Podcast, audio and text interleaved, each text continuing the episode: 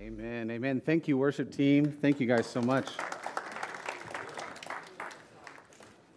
All right, the first thing that we need to address is the ornament in the room. Okay, uh, so if you if you walked into the room and you saw there's a table full of ornaments, right, just outside of uh, this this sanctuary, right, right, right, in, right on the other side of this wall. Uh, the idea with that is that you will not put those on your tree. Understood? If you are here, those are not for you. Okay? They are a gift for someone who doesn't know that they're a part of this family yet. Okay? They're a gift for someone that you would like to invite to this holiday season, this, this Christmas season, right? It's not Starbucks, we can call it Christmas. Uh, so, this Christmas uh, season. Uh, so, it's, it's pretty simple. Just if you would like to invite someone, which I hope that you would, to the things that are happening this Christmas season at this church, take an ornament, give it to the friend. No questions asked. Uh, you know, they don't have to come. It's not like, hey, they have to promise to be here or they don't get the ornament, right? They get the ornament, right? So uh, they don't want to be named, I'm sure, but I just wanted to say there, there, was a, there was a couple, and it was their main focus to make these. And I just wanted to say thank you to that couple. So thank you for making all those. It was their idea. Thank you for doing that. Again, uh, do not put these on your tree uh, find someone else to give them to, okay? Um, we're two weeks away from Christmas, and if you're like me, you just had a panic attack. Uh, so there we go. Uh, you, uh, this is that really that announcement was really for the guys, right? Because you probably haven't started Christmas shopping yet. Uh, most of you know the time, you know the women in these relationships, they're often uh, dropping subtle or not so subtle hints. Um, just remember, guys, women want uh, vacuum cleaners and workout equipment. That's what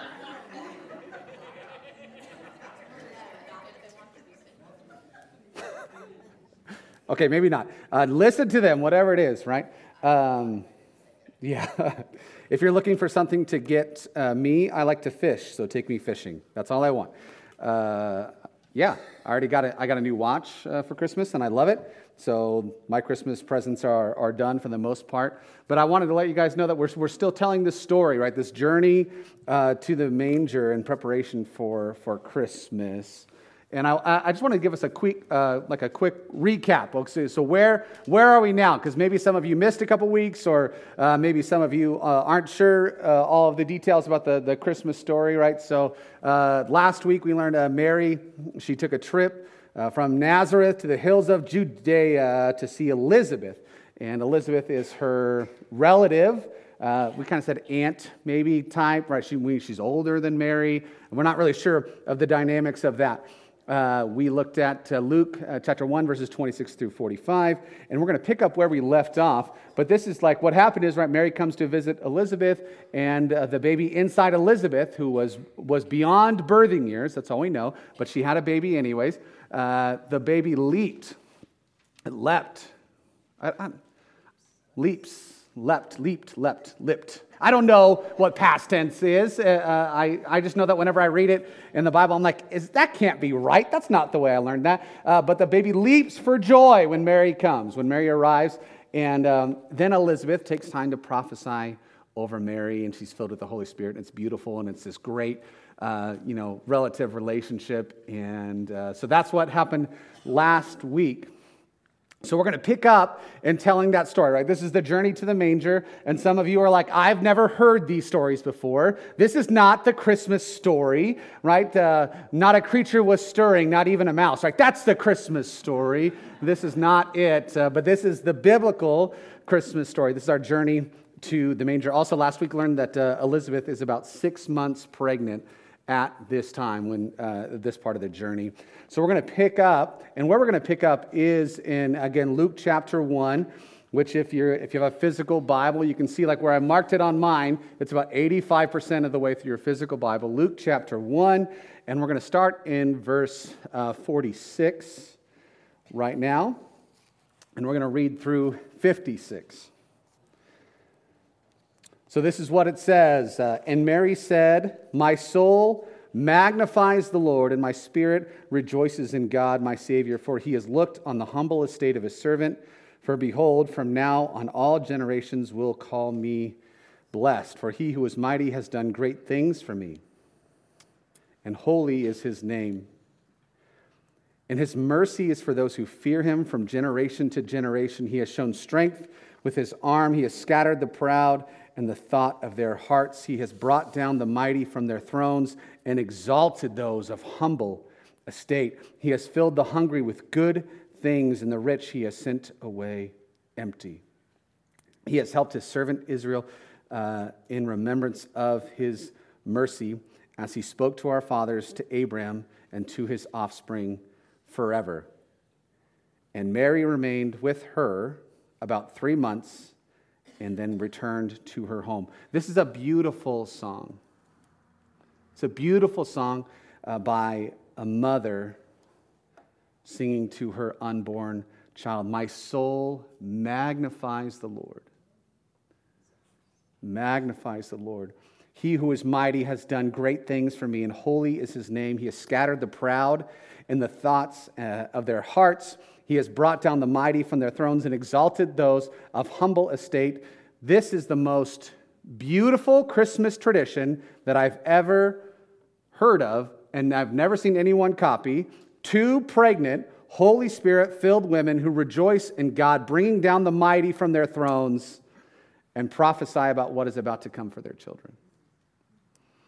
It is the most beautiful Christmas tradition that I've never seen but if there are any pregnant women here, I would love for us to continue. Let's, let's do that Christmas tradition again. Like, let's get two pregnant women together, Holy Spirit filled, and talking about the Lord raising up the humble and bringing down the proud. Can I get an amen? Come on, guys. I know you guys are awake. I know it's early in the morning, and I know I'm way more excited about this than you guys are, but this is really cool stuff. This is really, really cool. This is a great Christmas tradition uh, that I hope in your family can't be recreated every year, or you would probably have way too many kids. Uh, but this is what we know. We know that because of this, that uh, Mary is an amazing woman of God. Uh, when God chose Mary to be the, the, the, the, the vessel of uh, the, the mother of his child, he chose wisely. Again, this is a 14 year old girl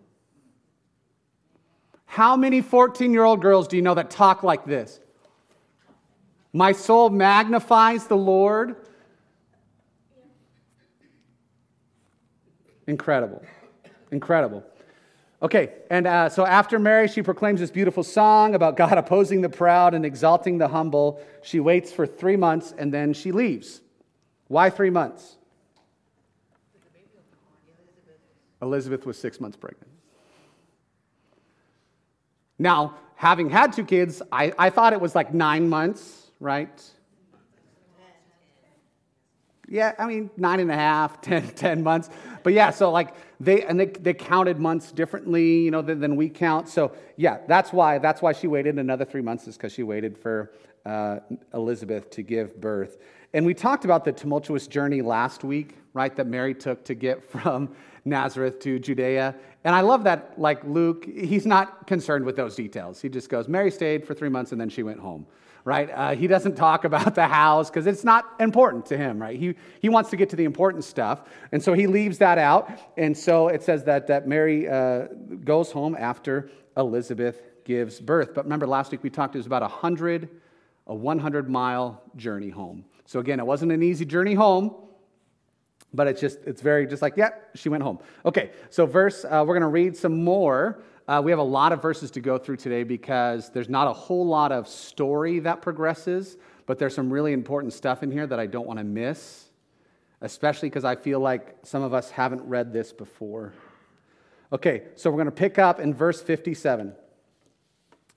Because now the time came for Elizabeth to give birth.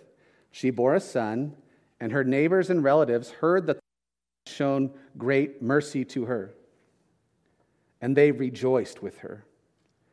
And on the eighth day, they came to circumcise the child, and uh, they would have called him Zechariah after his father, but his mother answered, No, he shall be called John. And they said to her, None of your relatives are, is called by this name. And they made signs to his father, inquiring what he wanted him to be called. And he asked for a writing tablet, and he wrote, His name is John. And they all wondered. And immediately his mouth was open and his tongue loosed, and he spoke, blessing God. And fear came on all their neighbors, and all these things were talked about through the, uh, all the hill country of Judea.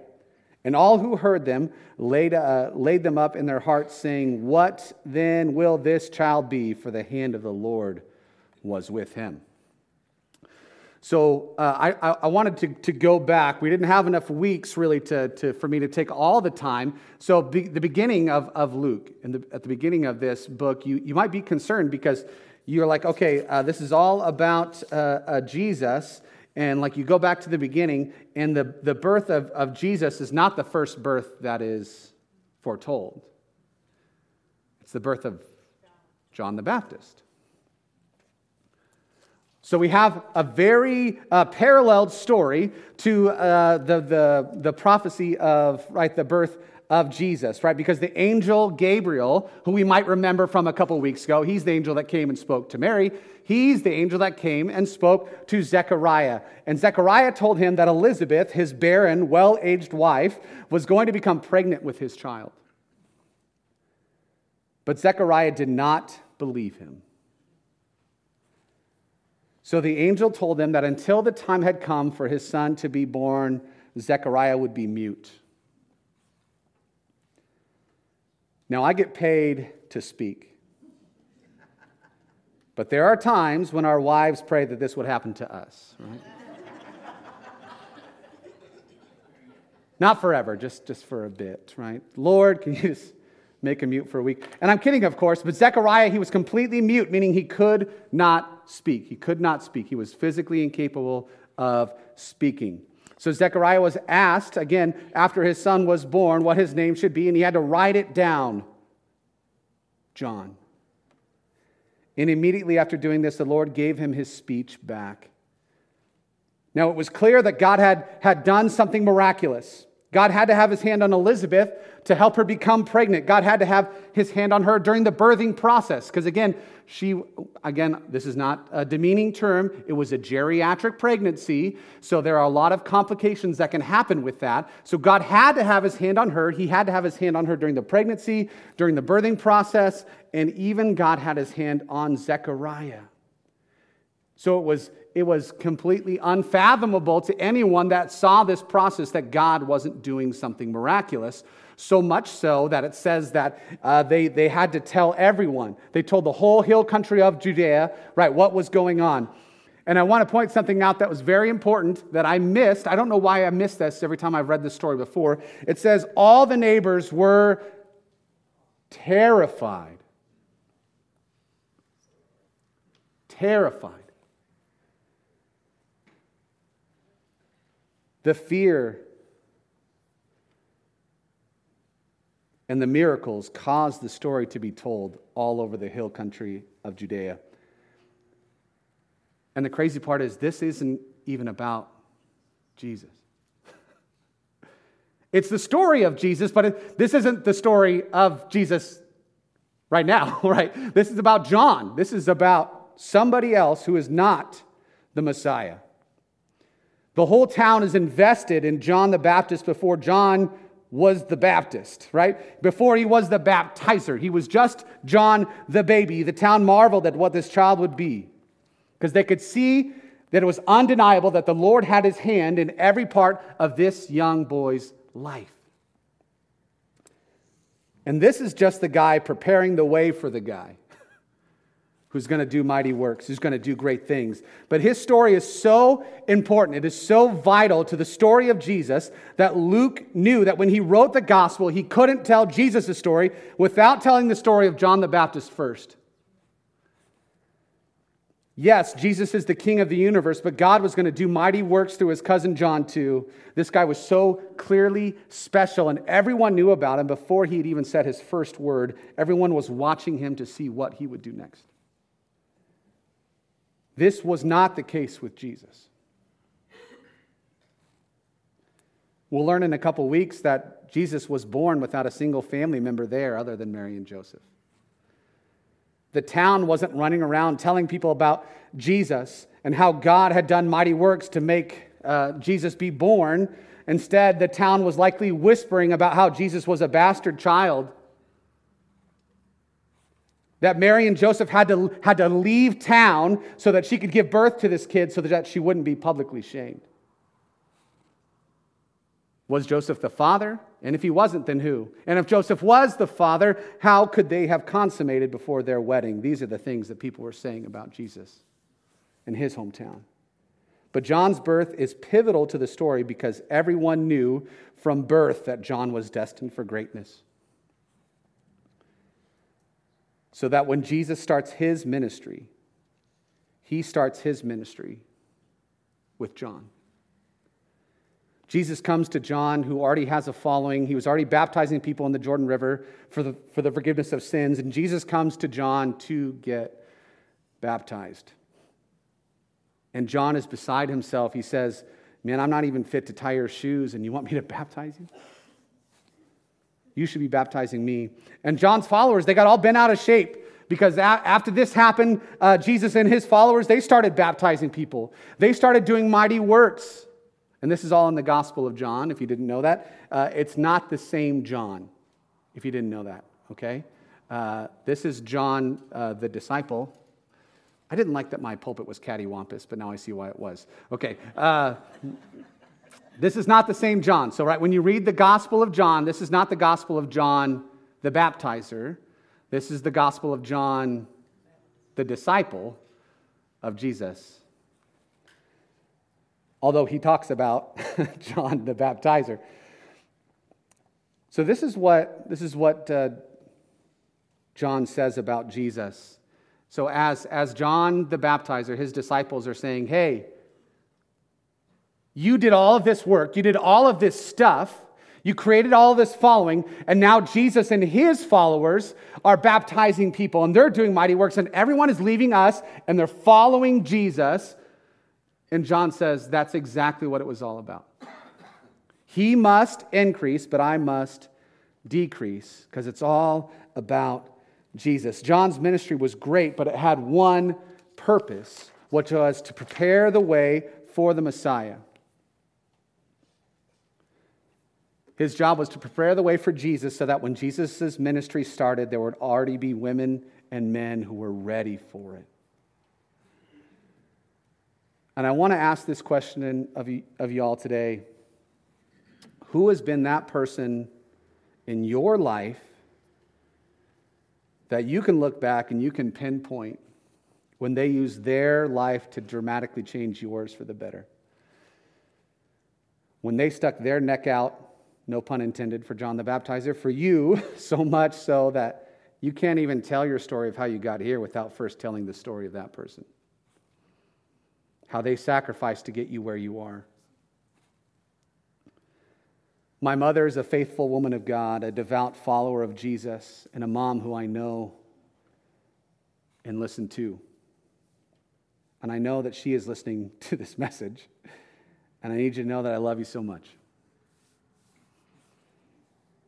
I, I can't tell my story without telling the story of my mother and her journey.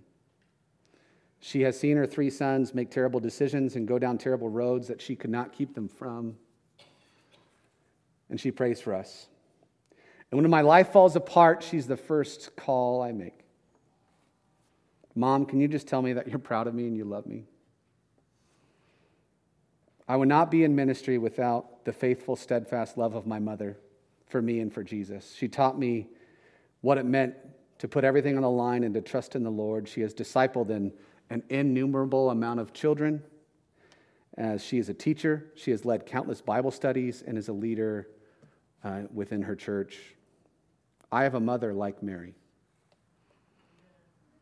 who prophesied over me and speaks life into me. And when I need to be told what to do, even though I'm an adult and a leader in my own church, she doesn't mind telling me what to do. Everyone has someone that paved the way for them. And it's important to tell their story and remember their sacrifice and their work as we tell our stories. And I love that John record or that Luke records John's story. even he records the words that Zechariah prophesied over his son. So, again, this is Zechariah. He's saying this about John long before John ever gets into ministry, long before he becomes the baptizer. This is what his father, Zechariah, this is starting in verse 67, this is what he prophesies over his son. It says, And his father Zechariah was filled with the Holy Spirit and prophesied, saying, Blessed be the Lord God of Israel, for he has visited and redeemed his people and raised up a horn of salvation from us in the house of his servant David, as he spoke by the mouth of his holy prophets from of old, that we should be saved from our enemies and from the hand of all who hate us, to show the mercy promised to our fathers, and to remember his holy covenant the oath that he swore to our father Abraham to grant us that we, being delivered from the hand of our enemies, might serve him without fear and holiness and righteousness before him all our days. And you, child,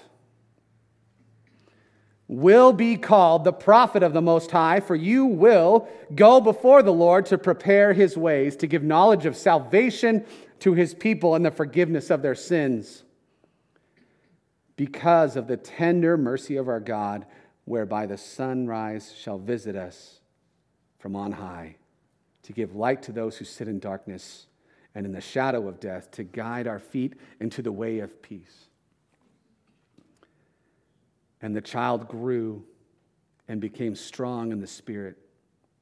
And he was in the wilderness until the day of his public appearance to Israel. Wow. I am a father to the most amazing son. And I'm sure y'all have great sons, but mine is the best son that I have.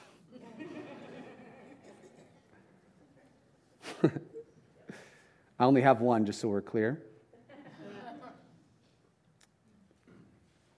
But this is how I prophesy over my son, too. Not this beautifully or eloquently, but I tell him every day what his value is in the Lord and what the Lord's going to do through him. Not only that, but I, I pray a, a blessing over him and really any kids that aren't mine that are willing to allow me to do so. But how amazing is this father's prophecy, right? You, child, shall be called the prophet of the Most High, for you will go before the Lord to prepare his ways, to give knowledge of salvation to his people and the forgiveness of their sins. Years later, um, Zeke, my son, I'm prophesying over you you will lead a church. You will be far greater than I ever could be. And I'm so proud of you before your days of ministry have even begun. And to all the kiddos who listen to me and love me, you know, Asher, Elena, Ada, Hosanna, anybody that allows me to speak uh, truth and love into, their, into your life, there's nothing that can hold you back in this world from serving and following Jesus. Don't, don't listen to anyone that tells you otherwise. You will make an impact for the kingdom of God. And I love you so much, and I'm so proud of you. So thank you for anyone who uh, listens to those words. But if you see the notes for this week, uh, we have another verse to look at. That isn't quite so beautiful, but it's the beginning of chapter 2. So after this beautiful prophecy by Zechariah over son John, the next uh, verse sets the stage for next week. It says, In those days, a decree went out from Caesar Augustus that all the world should be registered. All the world should be registered. That is really, it's, it's the catalyst to the next piece of the story. And that's why I put it in here, because it's, it's, the, it's the pivot point. We have these amazing prophecies, and then Okay, how do we get from there to the next place? But I, I, I before we end, I, I wanted to take a look back over Zechariah, Elizabeth, and Mary, what, what they taught us. And what they taught us is this your words have so much power power for good, power for evil, power to bless, or power to curse.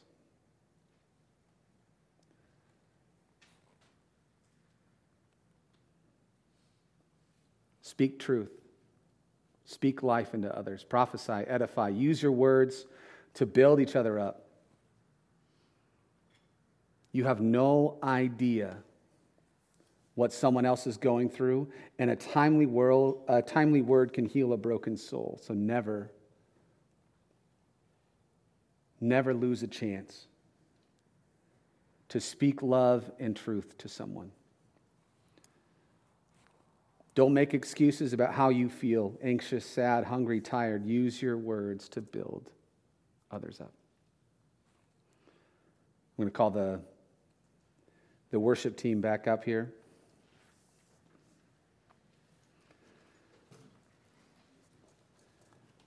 I still remember the taunts that when I was six years old in grade school, I still remember the things that they said about me when I was in grade school.